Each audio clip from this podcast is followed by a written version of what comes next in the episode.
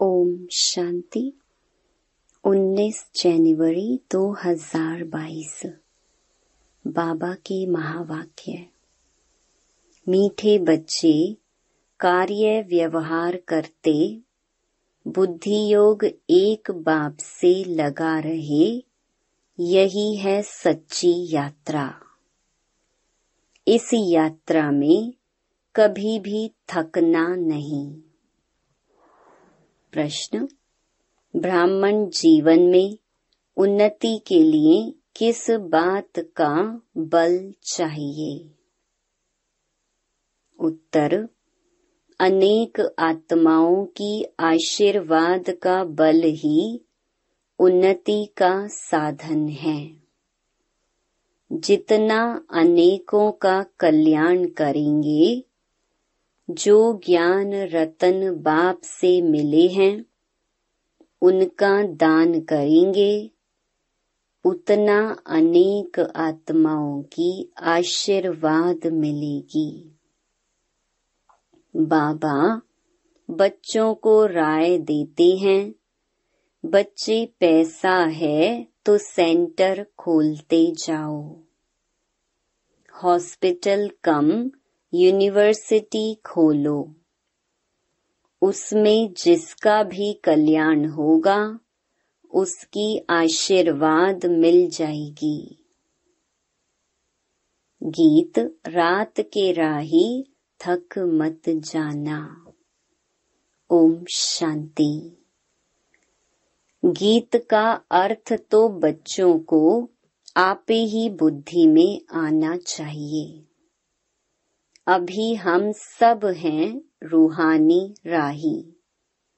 भगवान बाप के पास आत्माओं को जाना है। ऐसे नहीं कहेंगे कि जीव आत्माओं को जाना है। जीव आत्माओं को शरीर छोड़कर वापस जाना है।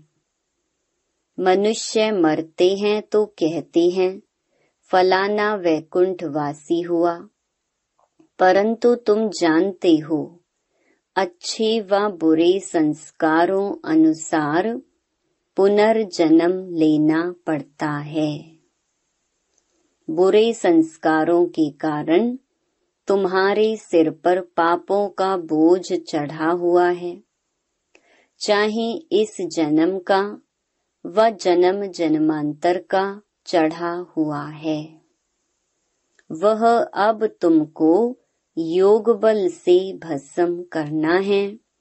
बाप को याद करना, इसको ही योग अग्नि कहा जाता है।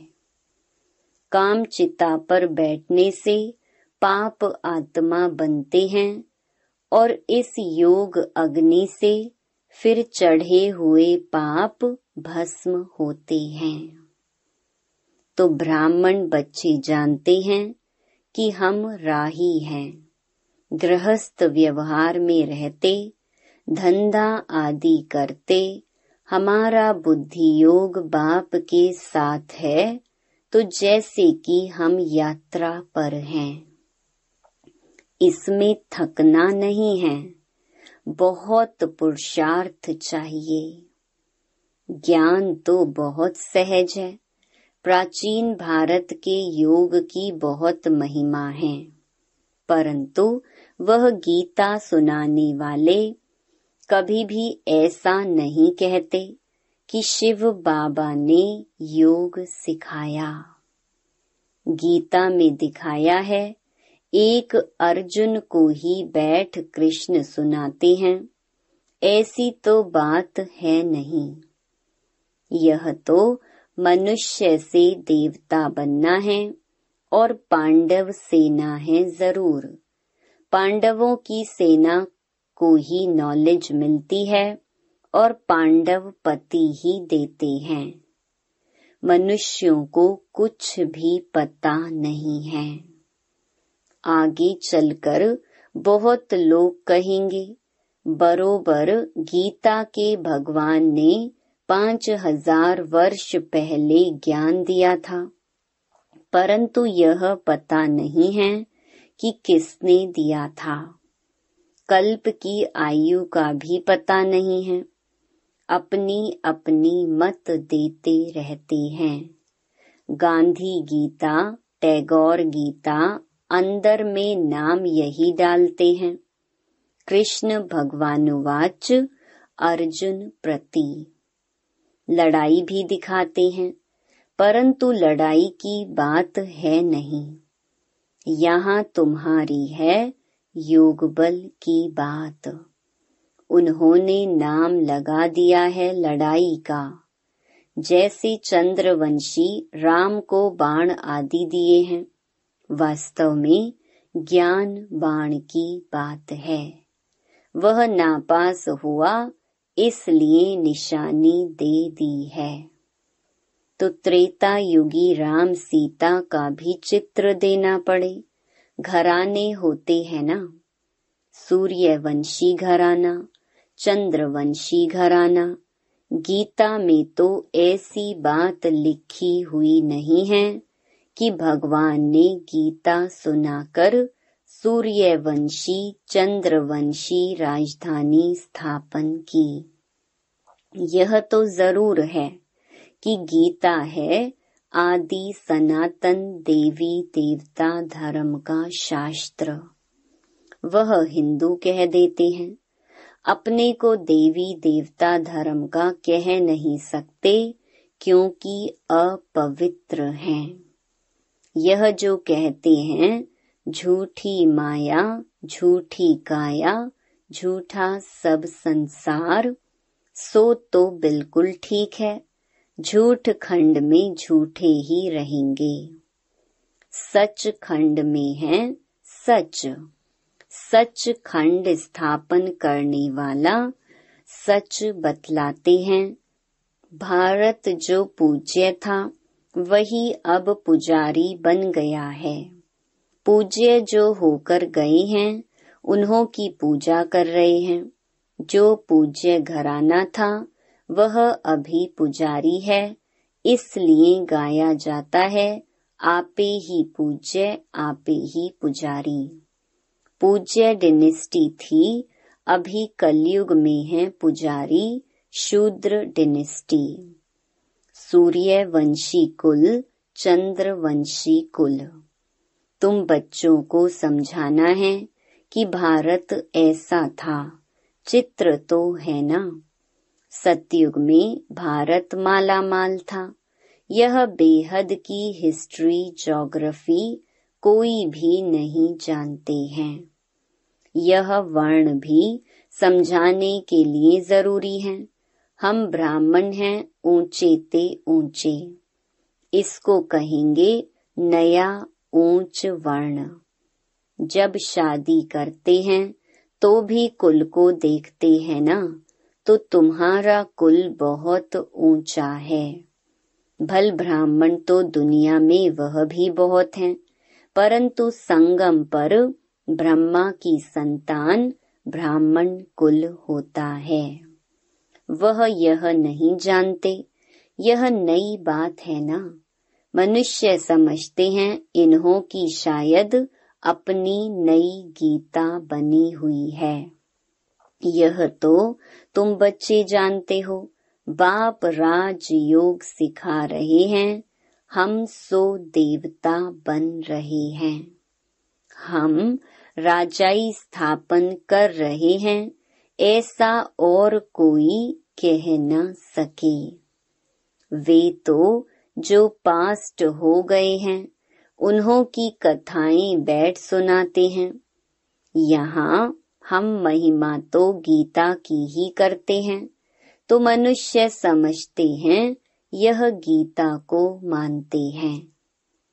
तुम जानते हो, वह है भक्ति मार्ग की गीता। परंतु जिसने गीता सुनाई उनसे तुम अब डायरेक्ट सुन रहे हो। बंदर सेना भी मशहूर है, चित्र भी दिखाते हैं। Hear no evil see no evil अब बंदर को तो यह नहीं कहेंगे, ज़रूर मनुष्य के लिए होगा। भल सूरत मनुष्य की है, परंतु सीरत बंदर की है, इसलिए ह्यूमन बंदरों को कहा जाता है। बुरा मत सुनो, कान बंद कर दो। तुम बच्चे जानते हो, यह है पुराना शरीर, इसे कुछ न कुछ होता रहता है। कोई की स्त्री मरती है तो कहते हैं पुरानी जूती गई, फिर नई खरीद लेंगे। शिव बाबा को तो चाहिए भी पुरानी जूती। नई जूती अर्थात नया शरीर, उसमें तो आना नहीं है। जो नए ते नया था, वही अब पुराना हुआ है। बाबा कहते हैं, नंबर वन में चौरासी जन्म इसने लिए हैं। जो नंबर वन पावन सर्व गुण संपन्न है, उनको भी पतित बनना पड़े। तब फिर पावन बने। चौरासी जन्मों का हिसाब है ना? आपे ही पूज्य आपे ही पुजारी। वही श्री नारायण जब खुद पुजारी बनते हैं तो नारायण की बैठ पूजा करते हैं।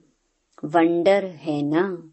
पिछाड़ी के जन्म में भी लक्ष्मी नारायण की पूजा करते थे, परंतु देखा, लक्ष्मी दासी बन पाँव दबा रही है तो वह अच्छा नहीं लगा। तो लक्ष्मी का चित्र उड़ाकर सिर्फ़ नारायण का रख दिया। वही आत्मा फिर पुजारी से पूज्य बनती है। तत्त्वम। सिर्फ़ एक तो नहीं होगा ना। सतयुग में बच्चे पैदा होंगे तो वह भी प्रिंस प्रिंसेस होंगे ना।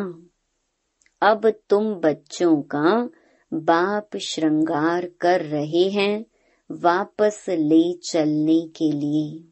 जानते हो कि हम स्वर्ग के मालिक बन रहे हैं, पुनर्जन्म सतयुग में मिलेगा। अब स्थापना हो रही है। तुम जानते हो कि बरोबर ऐसा अटल अखंड सुख शांति का राज्य था। तुम कोई को भी यह समझा सकते हो कि हम राजयोग प्रैक्टिकल में सीख रहे हैं। कोई कहते हैं कि फलाने संत के पास गए, हमको बहुत शांति मिली। परंतु ये तो हुई अल्पकाल क्षण भंगुर की शांति। करके दस बीस को मिलेगी। यहाँ तो दुनिया का सवाल है। सच्ची सच्ची शांति तो सतयुग में ही रहती है।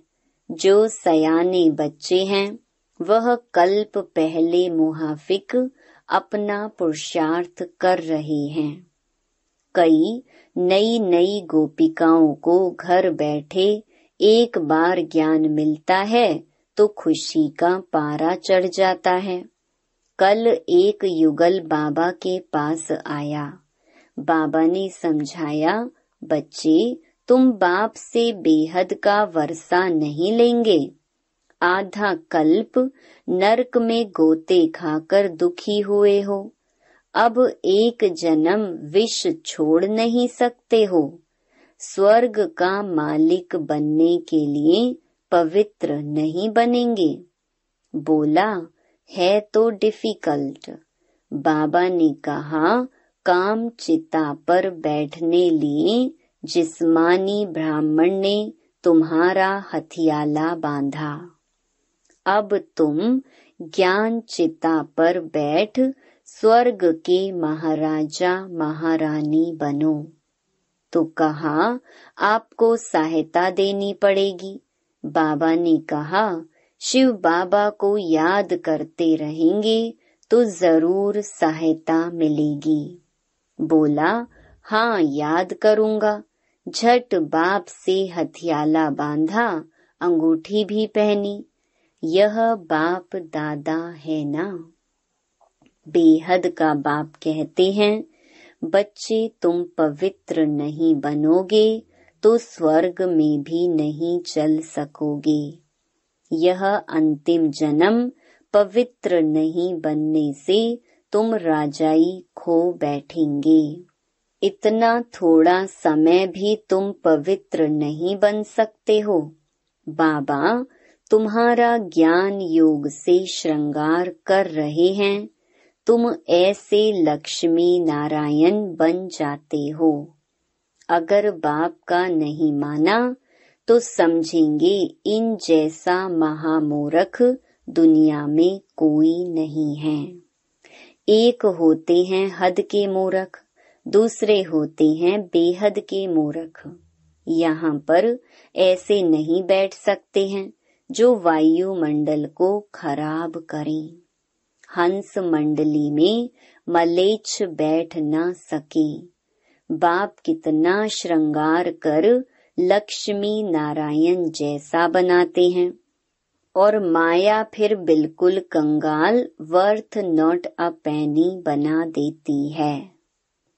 भल, कोई के पास पचास करोड़ हैं तो भी वर्थ नॉट पैनी है, क्योंकि यह सब तो भस्म होना है। साथ में तो सच्ची कमाई ही चलेगी। बाबा राय देते हैं, बच्चे सेंटर्स खोलते जाओ, मनुष्यों का बैठ श्रृंगार करो। परंतु यूनिवर्सिटी कम हॉस्पिटल खोलने वाला भी अच्छा हो, जो किसको समझा सके या दूसरे को खोल कर दे तो वह बैठ समझावे। तो उनकी आशीर्वाद से भी भरपूर हो जाएँगे।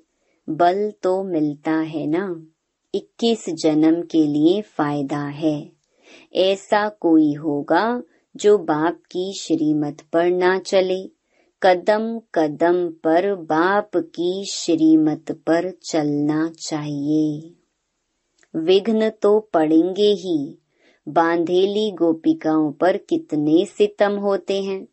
इसमें निर्भय होना होता है। बाप की महिमा है निर्भय, निर्वैर। हमारा कोई से वैर नहीं। बाप श्रृंगार कराते हैं तो उनकी सर्विस स्वीकार करनी चाहिए। बाबा क्यों नहीं, हम आपकी श्रीमत पर चलेंगे। हमारा तो इसमें बहुत कल्याण है। हमारे पीछे बच्चों आदि का भी कल्याण है। हरेक को सच्ची यात्रा पर चलने का रास्ता बताना चाहिए। झगड़ा होगा, अबलाओं को सहन करना पड़ता है। नहीं मानते हैं तो समझो, हमारे कुल का नहीं है। मेहनत करनी पड़ती है। कहाँ से हमारी कुल का निकल पड़े, फिर भल प्रजा लायक भी बने। औरों को भी प्रजा लायक बनावे, यह भी अच्छा। प्रजा भी तो बनानी है ना। मनुष्य से देवता बनाना, यह कार्य बाप के सिवाय कोई कर नहीं सकता। तुम ब्राह्मण हो, ऊंच ते ऊंच। वह है नीच ते नीच, तुम हंस, वह बगुले। तो ज़रूर झगड़ा होगा, अत्याचार होंगे। माया रावण ने सबको बर्बाद कर दिया है, बाप आकर आबाद करते हैं, सॉल्वेंट बनाते हैं। पिछाड़ी में बादशाही तुम्हारी होगी लड़ाई के बाद भारत माला माल बनता है। वह तो जानते नहीं कि इस महाभारी लड़ाई के बाद ही भारत स्वर्ग बनता है। तो अब बच्चों को बहुत अच्छा पुरुषार्थ करना है। भाषण भी रिफाइन करना चाहिए। शंख ध्वनि करनी है। नहीं तो कहेंगे इनके पास शंख नहीं है। भल, कमल फूल समान है, चक्र भी है, परंतु शंख नहीं है। बाबा कहते, ज्ञानी तू आत्मा ही मुझे प्रिय है। गोपियाँ भी मुरली पर मस्त होती थीं। कृष्ण ने तो मुरली नहीं सुनाई। यह है श्री कृष्ण की आत्मा का अंतिम जन्म।